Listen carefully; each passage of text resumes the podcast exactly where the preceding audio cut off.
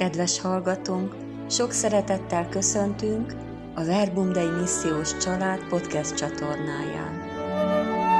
Szeretnénk a közösségünk életéről, programjainkról, a hitünkről, a közösségi tapasztalatainkról szemelvényeket megosztani veletek. Hallgassatok bennünket!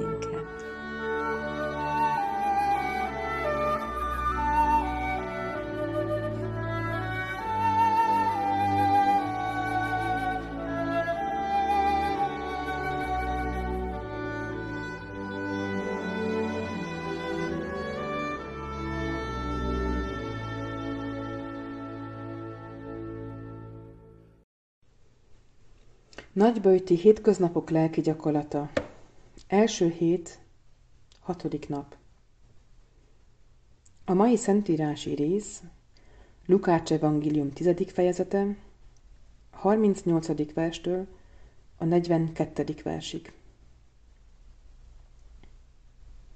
Útjukon betértek egy faluba. Egy Márta nevű asszony befogadta házába. Ennek volt egy huga, Mária.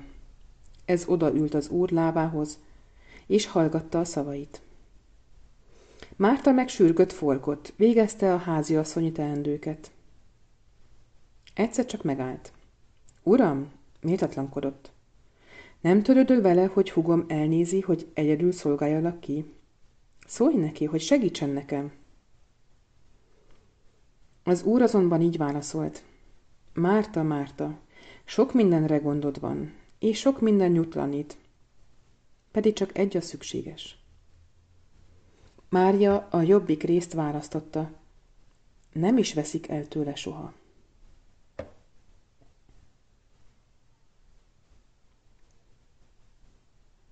Egy érdekes szituáció tárul elénk.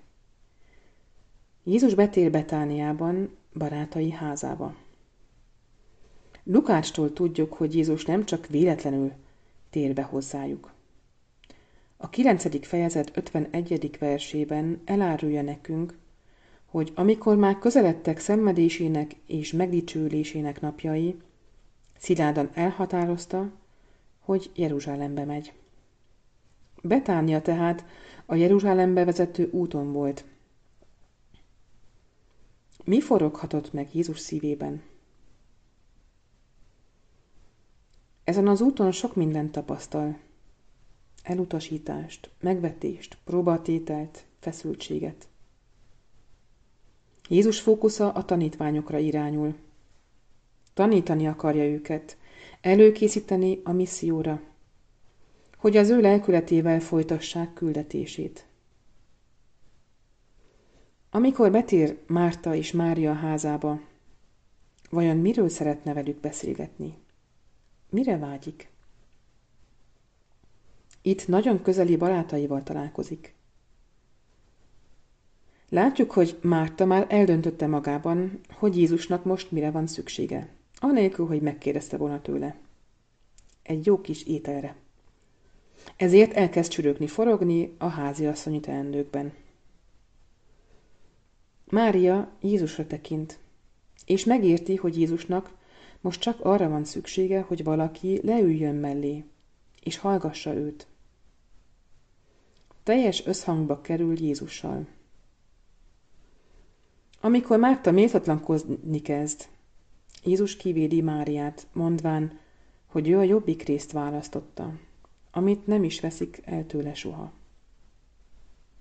Mi ez a jobbik rész? Amikor a lelki gyakorlaton most Jézusra fordítjuk a figyelmünket, nem akarjuk szem elől veszteni a párbeszédet. Ennek a párbeszédnek egy teljesen új dimenziója nyílik meg előttünk. A partnerek párbeszéde. Az Istennel folytatott párbeszédnek egy fontos része, hogy miután letisztult bennünk és köztünk sok minden, szívünk megnyílik Isten tanítására.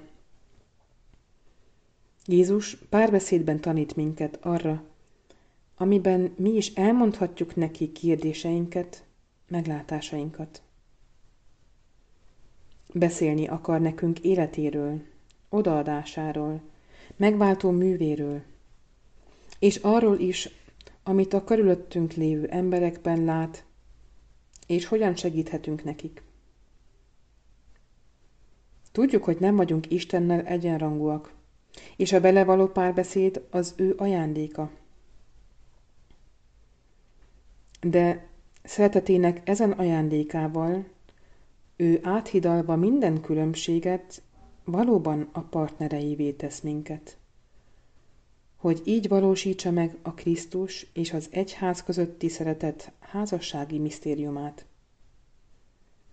Ebben a felfogásban minden emberhez szól a szó, megszólít és hív mindenkit, hogy szabad válaszsal vegyen részt a szeretet e dialógusában, mondja a 16. Benedek pápa a Verbum Domini című írásában.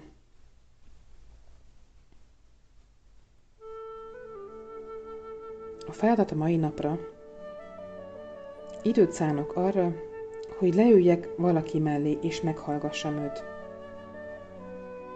Vajon Jézus mit akar nekem mondani e személyen keresztül?